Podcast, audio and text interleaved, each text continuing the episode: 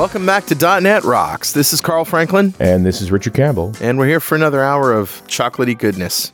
I don't know why I said that. I must be craving chocolate or something. Or, or you haven't gotten enough nougat? Is that it? Yeah. Duh. Steve Lasker's here. He's going to be with us momentarily. But first, before we do any of that stuff, we have something else to do. It's called Better Know Framework. Awesome.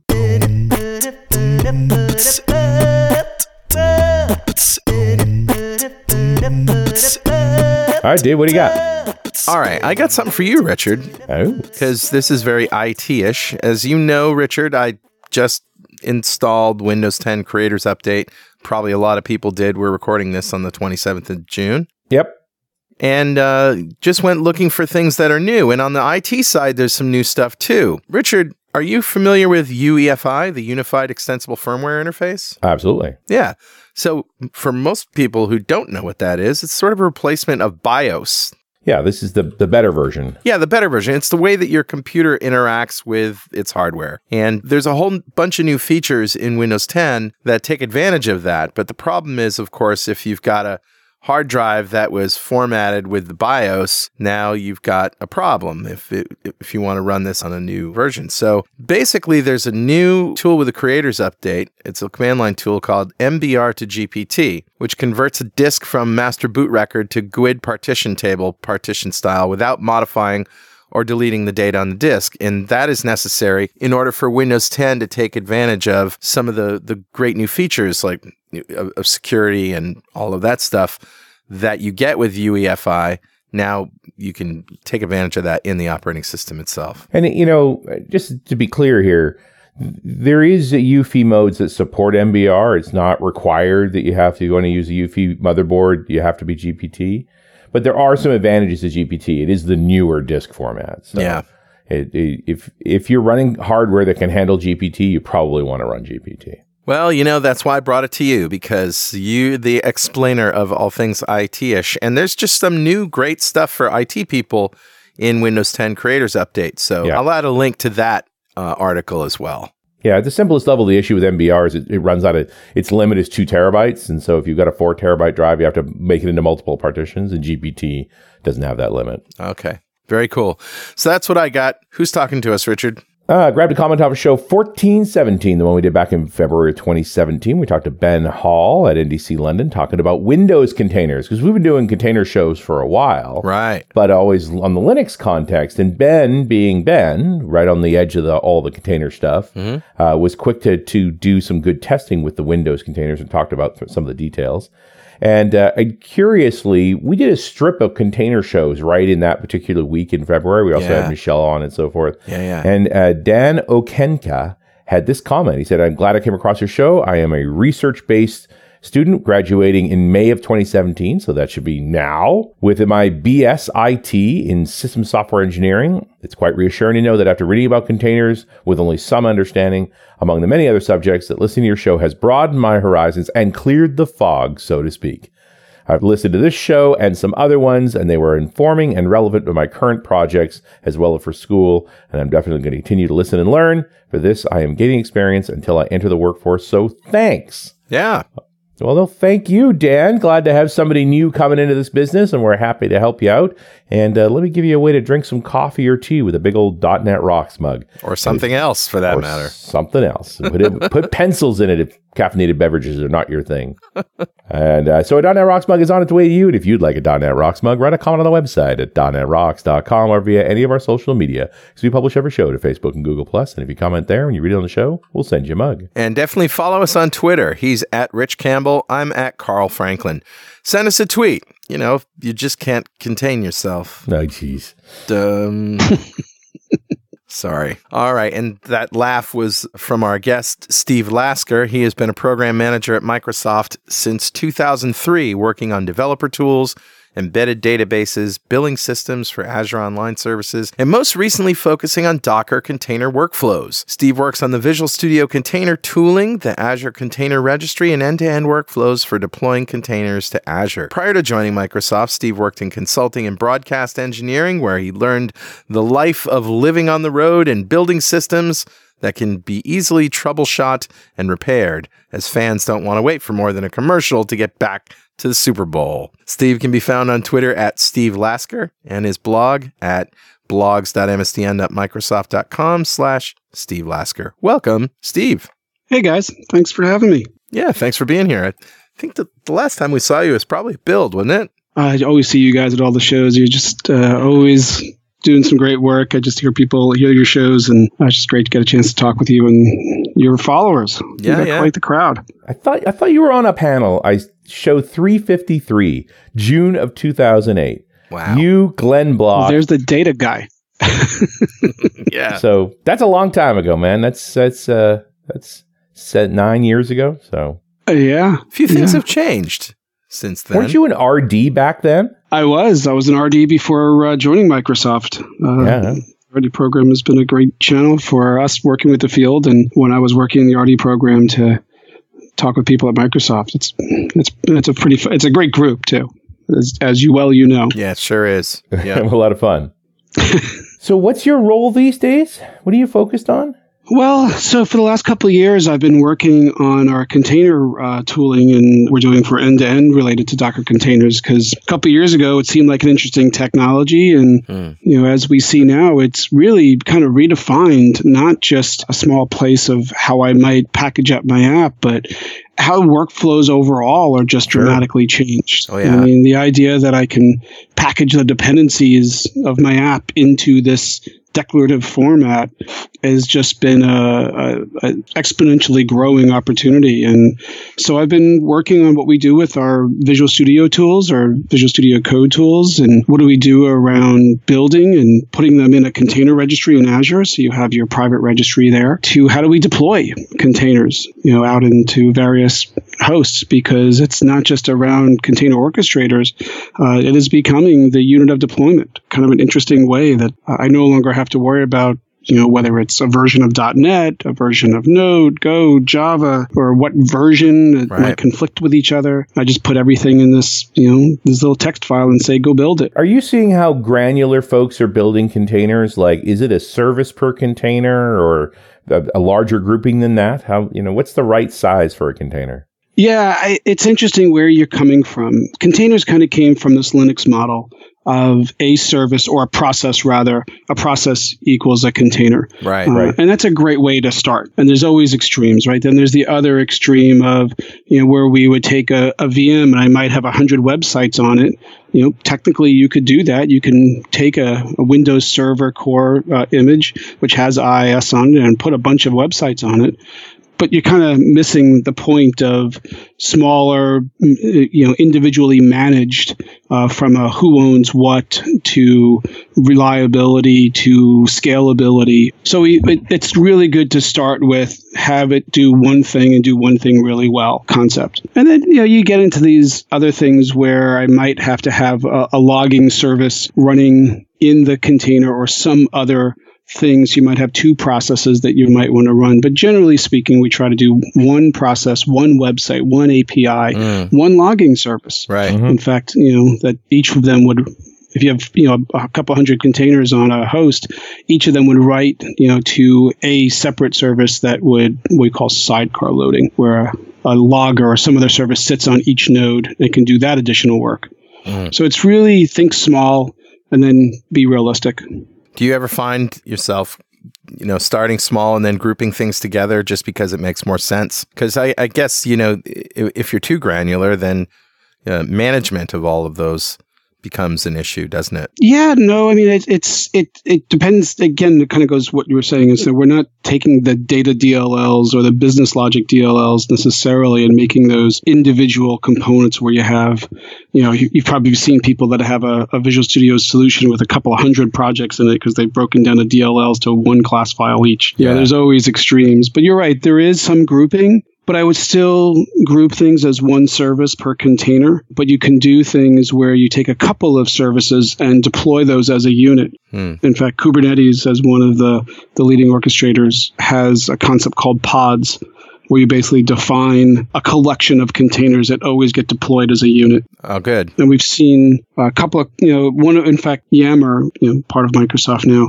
Right. Uh, when we were working with them a year or two ago, they do log analysis of all the activity that comes in for Yammer feeds. And what they do is they actually, they have like five services, five containers they run on every node before they even start putting heavy load on it. One of them is a local D N S uh, resolver. And in fact, the configuration for how it's always getting updates is yet another container that it runs in the background because they wanted to make sure that they had a, they were having problems that the resetting or the reading of the config was causing conflicts. So, you know, it's mm. you kind of have to find your extremes. And obviously, they're an extremely high-end service on what they're they're doing compared to the average person. Like, to me, one of the, the ones that I find the most interesting is I've been through, like, with SharePoint sites. Hmm. You know, we've got hundreds and thousands of these SharePoint sites, and yeah. you know, where are they all deployed and running? And the idea that I can just run those as a collection of containers is it, just... Hmm. makes it super easy to just... SharePoint in a container. Yeah.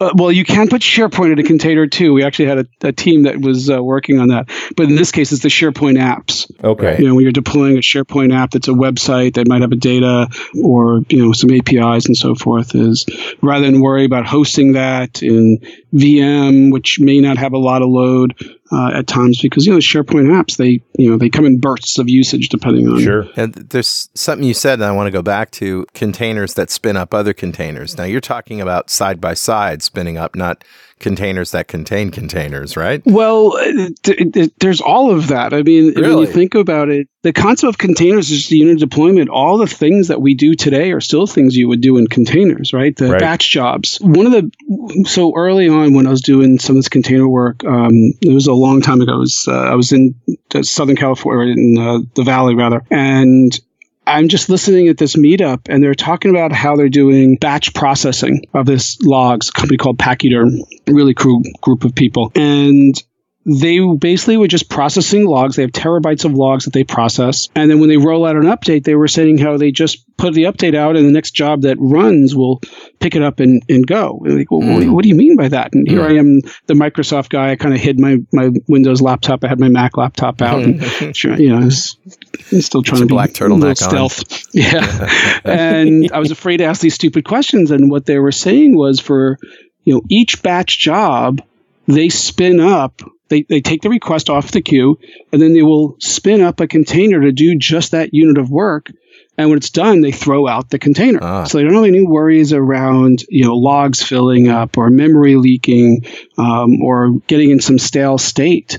So it's, and the fact that what they're doing is when they spin up the container, they do a Docker pull, and they're just going to get the latest image. So imagine...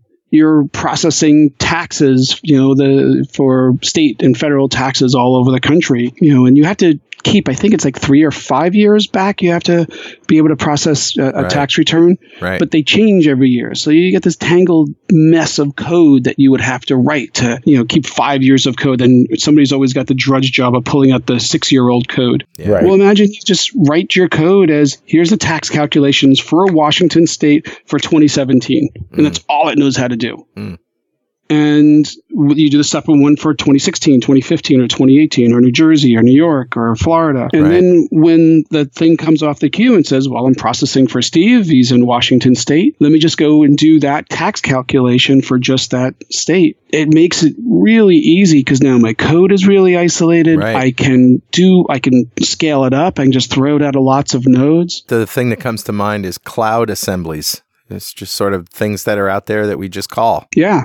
Yeah, I mean, it's uh, it really is a powerful way for us to develop and scale our apps. Now, is it absolutely as fast as all the code running on one machine and one D L L? And no, but you know, we also know that those kind of things don't scale. So you right. can only go as fast as you can actually make progress. We we kind of refer to this. I happen to be do sailing as well, which is kind of interesting, sailing around all these containers in the Puget Sound. Right.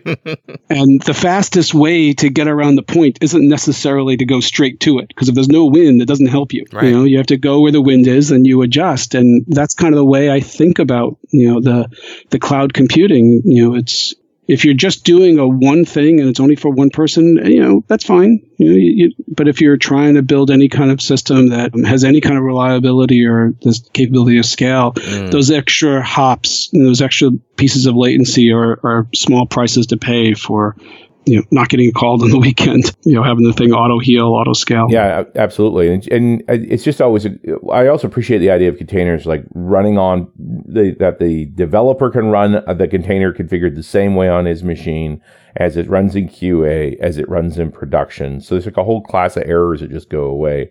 And I don't know that there's any other equivalent like that. It's I've tried to do that with V Ms, and they're just so big, it's kind of a bear. Well, and that's the thing that we've seen, which was, it's been an interesting thing, right? It's, you know, uh, early on, I, you know, you talked about Windows containers there for a bit in the intro. You know, we had a customers, you know, we've been working with Linux containers for a while because we wanted to understand what was already the, the state of the art so that we could take that experience when we started working with dot net and Windows containers that we weren't learning on our own. And T P five early on two years ago with Windows containers, it was so rough, right? It was the, the team has been doing an amazing job, but it was early on. And I had a customer that was saying how wonderful uh, T P five was, Technical Preview five was with Windows containers. And mm-hmm. his reference was V Ms. Yeah. They were so much faster, even more reliable at the time, so easy to prepare. Mm-hmm. So it's it, it that has been one interesting reference point. And of course, they're you know in production, and they're in G A now, and they're in great shape. We can talk about some of the benefits that are coming with Windows containers as well. But I had this other thing was uh, build was last, I think it was build twenty sixteen. Glenn Condro and I were were going to do a talk and. Some event prior to that, it might have been a DockerCon. I was out doing some customer investigations, customer talks about how are you testing your container deployments, assuming you're testing with containers. And what I found was people weren't ready to deploy containers into production for a host of reasons, right? They they weren't sure what orchestrator they were going to pick. They, it's a different group that hasn't decided whether they like containers or not, or you know whatever the reasons are. They were developing everything else in containers. They were testing their V Ms Hmm. with containers. Hmm. Because when you run a test, what what do you want to do every yeah. time you run the test? Start from scratch, spin it up, test it, tear it down. Yeah. Yeah. So I've been really impressed to see, you know, just because somebody's not actually deploying containers yet in production, there's a host of workloads from build to test to batch jobs just as part of the dev cycle to that customers are doing. I, I have this one customer who deploys software on-prem and they deploy it as V Ms. Hmm. And they eventually are going to deploy them as containers also. That they're going to do it this summer. But they have taken their entire build process, their entire dev process, and everything containerized. And then what they do is they at the last minute, they spin up the container and they copy the contents out to create the V Ms uh, just because they want to get everything up until that point. Didn't the Windows Server team announce just last week that uh, native support for Linux containers in the next version of Windows Server or something? So that's one of the really cool things that Windows has, has been doing. And, you know, it's... Uh, people might have been trying to write off Windows, but I got to tell you, I have been super impressed with the work that they're doing, not only in containers and the things that they're do, uh, doing with Nano, uh, Windows Nano, which is, you know, they've got some new work that's actually going to run seventy-one percent faster uh, from a Docker pull. I mean, when do you think of an O S getting smaller? Yeah, smaller. Right. You know, and faster. Um, so we'll we'll come back to some of the stuff they're doing there. So at DockerCon uh, a couple months ago, one of the things that they've announced was be able to run Linux containers more natively on Windows. Today, of course, you can run a Linux container using using a V M. Mm. Uh, and that's what we do with the Docker for Windows. But just as we're seeing developers want polyglot from uh, this team writes in Node, and this team writes in dot net, and that team writes in Java, and you know everybody gets into a war. We're going to convince the other team to use my tech, and who cares? Yeah. Let them use what they want, right? Right hand, left hand. What's also happening is historically we've had these shops that are the Windows shops or the Linux shops, right. And thou shalt not speak to each other. They even use different cafeterias, right? And it's it's a nice dividing line to say I don't have to deal with your stack because I have my own O S. And just as we're seeing containers solve the ability to run two different stacks side by side, we're getting to the point where they can run two different O Ss side by side. Mm-hmm. Wow. So I don't have to worry about, you know, a particular stack that runs great in Linux. Oh, I need the Windows version of it. It's like, no, run it in Linux. Right. And run this one in Windows. And the orchestrators will run those uh, side by side as one part of one cluster. Well, Windows is taking that to the next level and saying, look, we have a lot of customers who love Windows for its infrastructure. In fact, this work actually is being done for Azure, right? The substrate of Azure is Windows, and we want to be able to run Linux workloads in Azure because, yes, we're Microsoft, but as a cloud provider, we're going to make money selling Linux just as much as we sell Windows. So why would we turn that work, uh, work away? For sure. Well, we need a good system to be able to run those Linux workloads. So Windows, as announced, and they're doing this in the open. They did their first big P R uh, on Docker, I think, well, the week of June twenty-seventh, or it was the last week, rather. And that there will be a very thin uh, Hyper-V shim that will run on Windows that will be able to run Linux containers natively. And with I can't remember what the number, what number, but all of the different Linux distros. You're not going to be tied cool. to a particular Linux distro either. So now, not only can you run Node and Java side by side, not only can you run Windows and Linux side by side in the orchestrator, but on your Windows O S, you'll be able to run Windows and Linux containers. So what we're doing in our tooling is we want to be able to enable that as well. Today, if you're using Docker for Windows on a Windows ten client, you have to switch between Linux or Windows. Uh, and we actually keep the Windows infrastructure running, but we have to we switch at the networking layer. Uh, and for those that are playing with these, they know we've had some struggles trying to keep all these fast-moving parts stable. And one of them is because we're to get into Linux, we have to do a number of different hops with network mounts and and you know, volume shares and so forth. And it's caused us quite a bit of com- yeah. quite a bit of pain, yeah. uh, especially because we depend on that volume mount for our debugging scenarios for that quick iterative debugging. So are you seeing lots of uptake for Server twenty sixteen? I think the containers is the best new feature, but is that enough for people to move up? Well, that is, you know, I can't speak to all of the Windows features in Windows Server twenty sixteen, but sure. working with the Windows team, one of the things that they have seen was containers was one of the biggest motivations to move people forward. Mm-hmm. And it did uh, cause them to think uh, a different way around how they're going to manage Windows Server twenty sixteen as well. So for those who have been following Nano Server, Nano was originally going to be the O S you would install on the hardware. Right. Yeah. And then you would run your Hyper-Vs as Nanos, and then you could run your containers as Hyper-Vs. So it was really nice in concept. But what they learned is even though Nano was out, people were still installing Windows Server because right. people liked remote desktopping into those mm. machines. Mm. But yet we were still seeing where Nano's success was, was a container O S. Because it was much smaller than, you know, V Ms, certainly. Not as small as Alpine. So that's where they were doing great from a Windows perspective, but they weren't feeling as competitive compared to Linux. So by seeing what, you know, because we're very focused on data now, and we watch what all our customers are doing, and we take right. feedback, and we're constantly calling them. And what we saw in the data was Nano wasn't being successful as the server O S, but it was being very successful as the container O S. So, uh, and Windows Server twenty sixteen has had the fastest adoption they've had to date. And the container feature has been one of the major drivings mm. uh, because you can now take these workloads that customers have had, we, we refer to as the lift and shift workloads, where they take those existing workloads that have been deployed in V Ms. They have no idea how those things are running. They go and patch those machines, and then hopefully the apps continue to run because they don't have any really good way to test them. Where now what they can do is take these workloads, put them in a container, redeploy them. They put them on Windows Server twenty sixteen um, as a Windows Server twenty sixteen container. In this case, and you know that would be a Windows Server Core container. Now they're running those workloads in, uh, in a much easier way to manage. You know, one of the things I've noticed with Nano Server and, and uh, doing testing on websites is it's sixty-four bit all the way down. There is no thirty-two bit stuff, which is one of the reasons they got it so small. But you quickly find out if you've really built your web app properly in sixty-four bit. Because, you know, in regular Windows, it's easy for you to be still calling a thirty-two bit driver or something, and it'll just thunk it. It ain't going to do that in, in Nano. It's going to fail.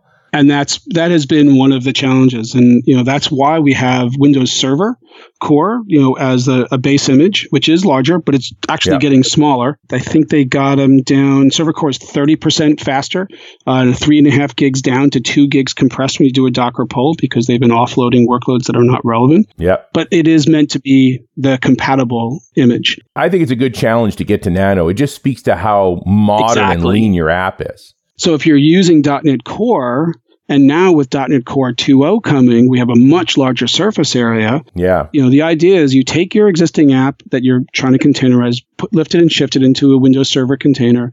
And then if you're writing new capabilities or you're starting to split off existing capabilities into that, into .NET Core with Nano. And right. the between Windows and dot net, they are working to make those two just like peanut butter and chocolate together. But there's absolutely no reason you couldn't run a mix of full Windows and Nano server containers. They call each other. It's not a big deal. Exactly. Mm-hmm. And and you can do that today, right? There's nothing, you know, while some of the orchestrators are coming out with the Linux and Windows mixed workloads, Windows containers have always been able to run Windows and Nano as one unit uh, sure. under the same workload. So I'm really impressed with the work the Windows team has been doing and the dot net team is doing. I mean, they're working to make dot net Core the best container runtime. We're making changes in dot net Core for startup perf, for compilation. Just the way, I mean, if you think about dot net in its past, right? We would put code out on a server, regardless of how the server was deployed. And we did all these optimizations that instead of having to copy the entire project, just update this one file. Right. And we mm-hmm. will dynamically recompile the app. And yeah, the first person that hits it, they might take a little perf hit, but wow, isn't that so cool? Like, I don't have to kill the rest of the site. I just, this one page will take a hit, but look at how fast I got my update deployed. In containers, we don't have any of that. We build an image, and we deploy it, and you never touch the contents of it again. Yeah. So we've had to rethink the way we want the profiling, you know, the profile of how dot net works in a container to be different. And we're doing work around pre-jitting. That's why you see the optimized images that we talk about when we build Docker files are we assumed you've taken the published output. We don't just do a dot net run. We actually do... You know, the dot net publish, uh, which takes those and just the binaries we need, and we put that into an image that only knows how to run dot net. It doesn't have the compiler. It doesn't have S D Ks.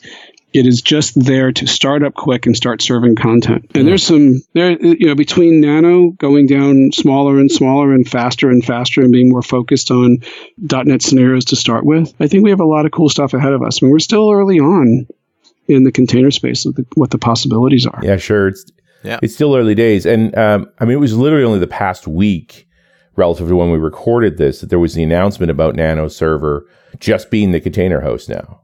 You're really not supposed to run it as a standalone O S anymore, although you can.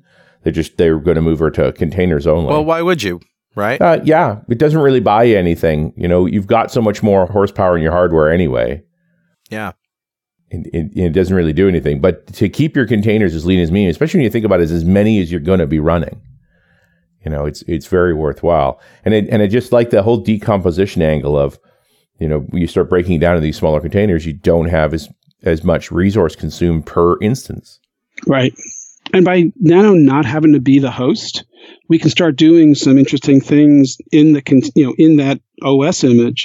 Right. Because if it doesn't need to be the host, then it doesn't need a lot of those services. Yeah. You can make it even leaner. Yeah, yeah. I mean, mm-hmm. I always joke we can get rid of the print and fax server. You think? Maybe? uh, you'd be surprised, man. But it's, you know, you make a point. I, when when Microsoft suddenly took containers seriously, this was a few years ago, and I bet we can go back and listen to the show. I said, you know, this is where Microsoft's going to have an advantage because it is their O S and they know how to build it. Mm. I bet you they build an optimized container version pretty darn quickly. Not just that it runs containers, but it's the best O S for containers. I think in some ways, being open source, the way that Linux gets built, they're just not as quick for these kinds of things. Hmm. I think what, what we're going to see Nano Server become in the next year or so is going to be this incredibly lean, just what you need to run in containers kind of O S. Hmm. Maybe. I mean, even the kernel, like if you are just the container, you don't need the entire kernel. Nope. So, uh, which is like mind-boggling for the Windows team. Like this is this is some of the challenge. Like we're not ready to let go of that. it's like it's like standing on the tree as Bugs Bunny and you're cutting the branch. You know, it's yeah. like whoa, this doesn't feel right. Uh, That was an old. Um, that was the old line. I'm doing brain surgery on myself with a mirror. yeah. What could go wrong? Yeah. Doing uh, brain surgery with allocator clips. Yeah. That's right. Bzz, bzz. Hey, Richard. Yeah, buddy. Guess what time it is now? Uh, it must be that happy time again. Yeah, it's time to use a sixty-four bit operating system to run a thirty-two bit browser to play a sixteen bit M P three file that contains a two bit joke. I meant that joke. I meant that. It's actually time to give away a DXperience subscription from DevExpress to one lucky member of the dot net Rocks fan club. Become a U I superhero with DevExpress U I controls and libraries, and deliver elegant dot net solutions that address customer needs today and leverage your existing knowledge to build next-generation touch-enabled solutions for tomorrow. Whether it's an Office-inspired application or a data-centric analytics dashboard, DevExpress Universal ships with everything you'll need to build your best without limits or compromise. And hey, check out their new DevExtreme React Grid, built from the ground up to fully support all the cool features that come with React, like the virtual D O M, state controllers like Redux, and so on. It supports master detail, sorting, grouping, paging, and editing. You can check it out and test it for free by getting it from GitHub. Learn more and download your free thirty-day trial of DevExpress Universal at devexpress.com slash superhero. Well, all right, buddy. Who's our winner? Today's winner is Julian Perrott. Awesome. Congratulations, Julian. Congratulations, Julian. Congratulations. Yeah. Golf clap for you, sir. And Julian just won the DXperience subscription, a big pile of awesome from our friends over there at DevExpress, just for being a member of the .NET Rocks fan club. And if you don't know what that is, go to dot net rocks dot com, click on the big Get Free Stuff button, answer a few questions, and join the fan club. We have thousands of members all over the world.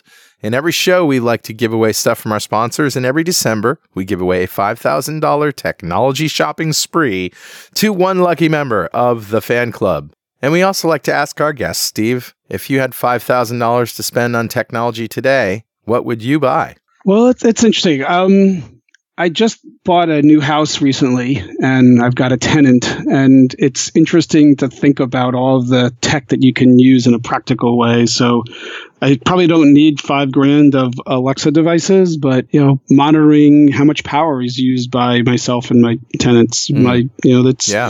It's interesting the things that you can do just by putting sensors in the power panel and putting them on lights and putting cameras in the hallway. Ooh, no, I'm kidding. Yeah. there's probably there's probably a range of things you could do that I was Open like, yeah, I think I want to be able to live in my house, not a cell. Um, yeah. so yeah. yeah, but it's pretty. It, I don't know. It's, to me, it's the the practical. You know, I've, I've got an E V car now, and it's you know, uh, just not having to stop at a gas station since December. It's just you start really thinking about all the the wave of helpful things that are just very practical, not just cool. Okay, cool enough. Yeah, lots of good. That's good gadgets in that space. I, I was thinking you were going to say Azure credits. But that was just me. Well, luckily I still work at uh, Microsoft, so I, I don't have that problem. I just get more annoyed. I get uh, they get annoyed emails going, "Look at all the stuff you're using. Are you really using all that?" Right? yes, yes, I yes, am. I, oh. Matter of fact, yes. Do you see at some point Microsoft will actually start distributing like demo apps and things in container form? So uh, it's interesting because today containers are a server technology. Mm-hmm. You know, there really isn't a U I stack with it. Right. And that's an interesting conundrum that I think you'll see us start to deal with more and more because, you know, uh, you know, you and the three of us kind of grew up through the whole client realm of technologies. Right, and all the problems therein. Exactly. I mean, we had ClickOnce. We had a number of different attempts to try to solve it, and ClickOnce mm-hmm. became Silverlight, and we never mm. quite got a non-admin Silverlight scenario working, so we always have these kind of problems. And to just take a, a tangent on uh, an answer on that, you know, one of the things that we see is the, the bio industry is we have these researchers that they run Uh, these data analyses for genealogy or otherwise, and they're running their processing in a container locally because they're not looking for U I. They feed it some parameters, and it goes off and does some processing, and it spits it right out. And right. they can get updated, mm. you know, the formulas and so forth that other people are writing and that I can't even think of the term. So I, I think that there's an interesting thing for us to to do there because I think most of the demos that we do have some interaction. I mean, sure, we can put some A S P dot net sites out. We can do SharePoint and, yep. and other technologies uh, with that. But it is the client-side yeah. stuff. The client-side stuff is where it becomes really interesting. Yeah. Well, mm. you think about all the ways we've tried to encapsulate apps from each other, you know, just to keep right. things safe. We've tried a lot of different techniques. Containers is a kind of an interesting twist on that. Well, didn't they do something recently, Windows S? Like a, a secure version of Windows that is essentially a, a sandbox? What's that all about? Well, I'd have to defer to. yeah, I mean, do you know about that, Richard? Some are saying it's like a, it's like a, the Chrome O S version of Windows. It's, or you can even see it's yeah. like the R T version of Windows back again, where everything only comes off the store. Right, right. And you can enable it uh, and you can turn it on. I guess it's only available on a particular Microsoft Surface computer, but... Yeah, it's a it's a particular laptop that comes with S yeah. and includes a license for Pro. So if you find you're missing an important application, you can flip to Pro and you can, and you can right. flip back. But it's kind of nice to be able to be in and out of that situation. I, I can't wait for the day when everything is just virtualized and, and fast. yeah, I, I don't know. It's an interesting question. And I, there is some stuff we're looking at there. I think there's some, how many times can we reboot the ecosystem? So I think there's a question of how can we do it in a in a non-disruptive, all positive kind of way. Right. And there's a lot of focus on, there's a lot of customers who are running Windows thirty-two bit apps, WinForms or otherwise. Well, they work. Yeah. Right. If they, and I still believe it ain't broke, don't fix it. Yeah, no kidding, um, right? The things they might have to fix might be the workflows and how they do updates to it or patch it or whatever. So I think stay tuned in that space. I mean, the, in the demos, yeah, of course, it would be great to be able to, because just it's so easy to spin up. I mean, we could spin up S Q L in a container sure. you know, near instantly. I mean, how much of a pain the pain is to install S Q L sometimes. Well, and we and we do have that whole desktop bridge. So you could take an old app and just put the U W P wrapping around it. There's some cool stuff. I mean, App V, I think, was doing some interesting stuff. I would say stay tuned in the client space. Um, but if you've got a, a demo that is all server-side, A P Is or some functionality of some sort, absolutely spin it up a container, get it going, and, and you, you can start poking at it really quick and easy. I think that, you know, one of the interesting things that we've, and I think of just the changes that people have to deal with with containers is, you know, I think with today where people are, have workloads that are deployed, existing or otherwise. Mm-hmm. Of course, we have to do the constant patching of machines. Yeah. Right. You know, some virus that comes through, some foreign country that's trying to take over until we send them some bitcoins, right? There's, there's always going to be something that you need to patch the O S.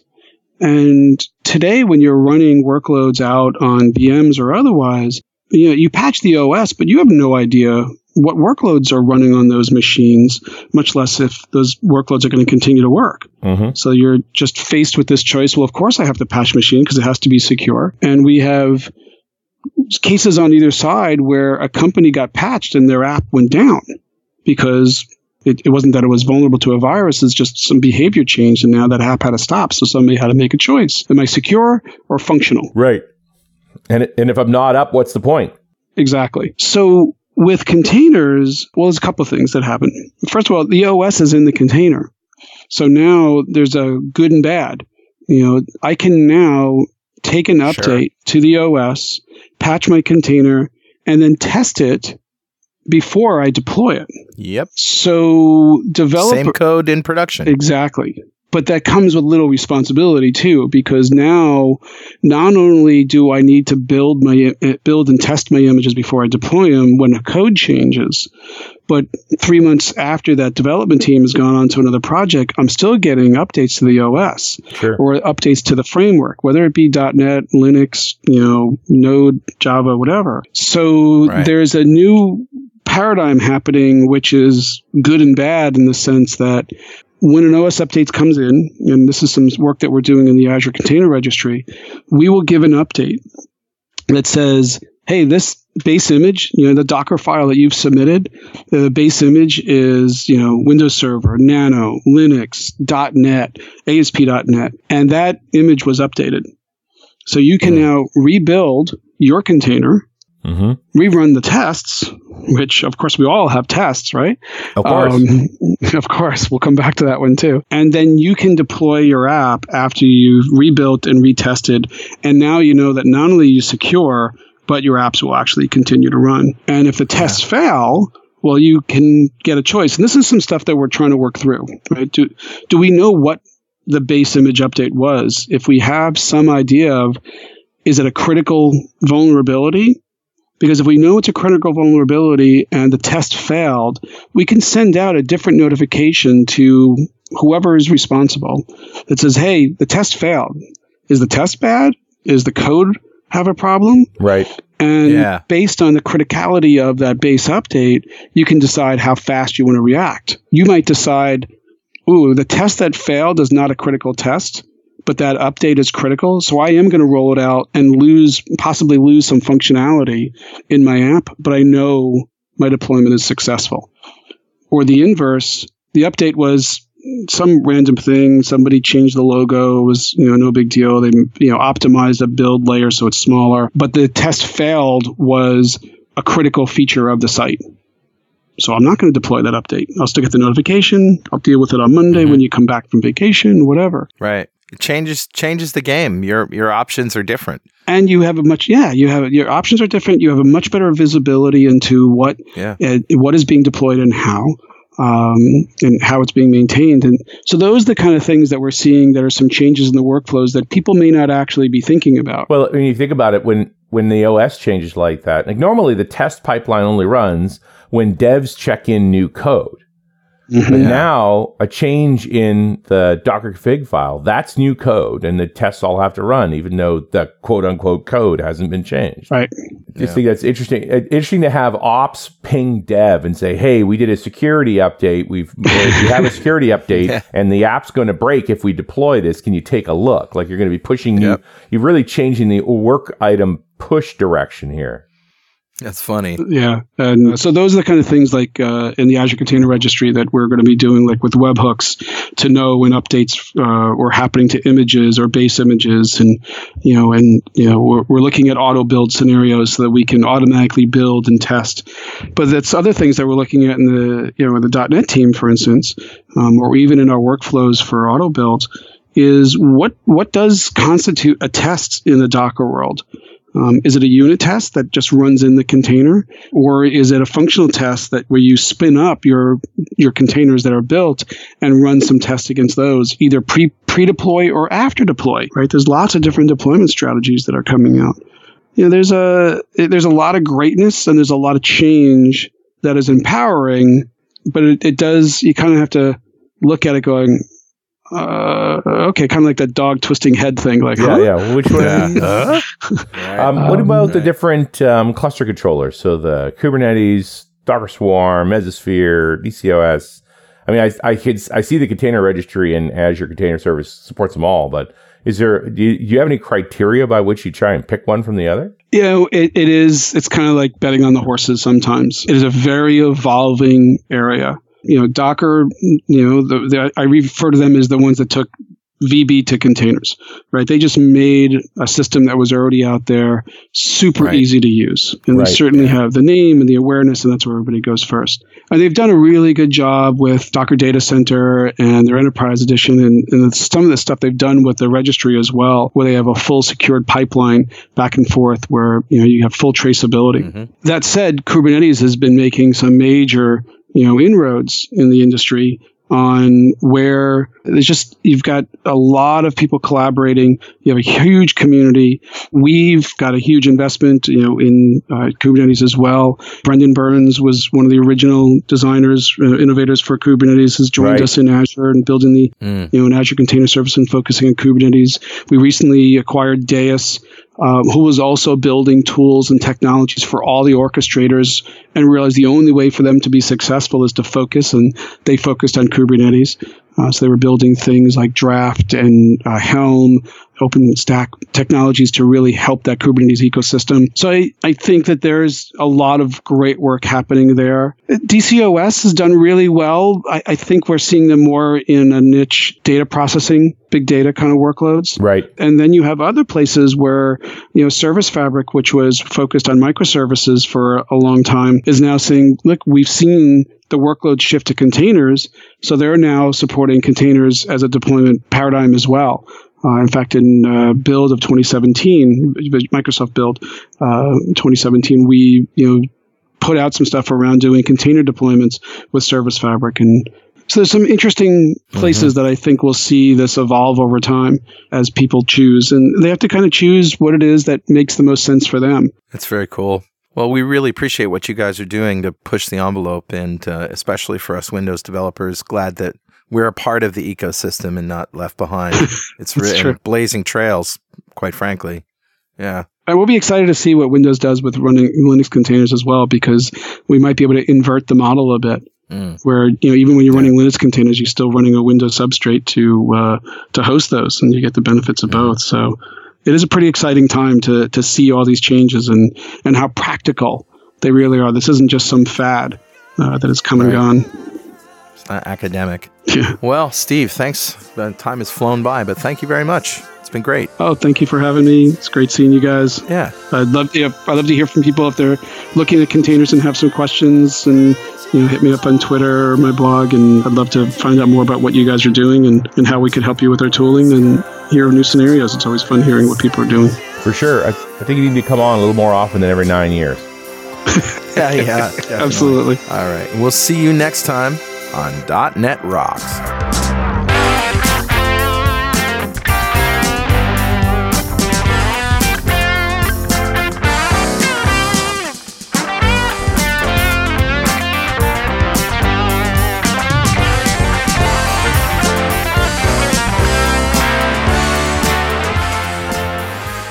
.dot net Rocks is brought to you by Franklin's Net and produced by Plop Studios, a full-service audio, video, and post-production facility located physically in New London, Connecticut, and, of course, in the cloud. Online at p w o p dot com. Visit our website at dot net rocks dot com for R S S feeds, downloads, mobile apps, comments, and access to the full archives going back to show number one, recorded in September two thousand two. And make sure you check out our sponsors. They keep us in business. Now go write some code. See you next time.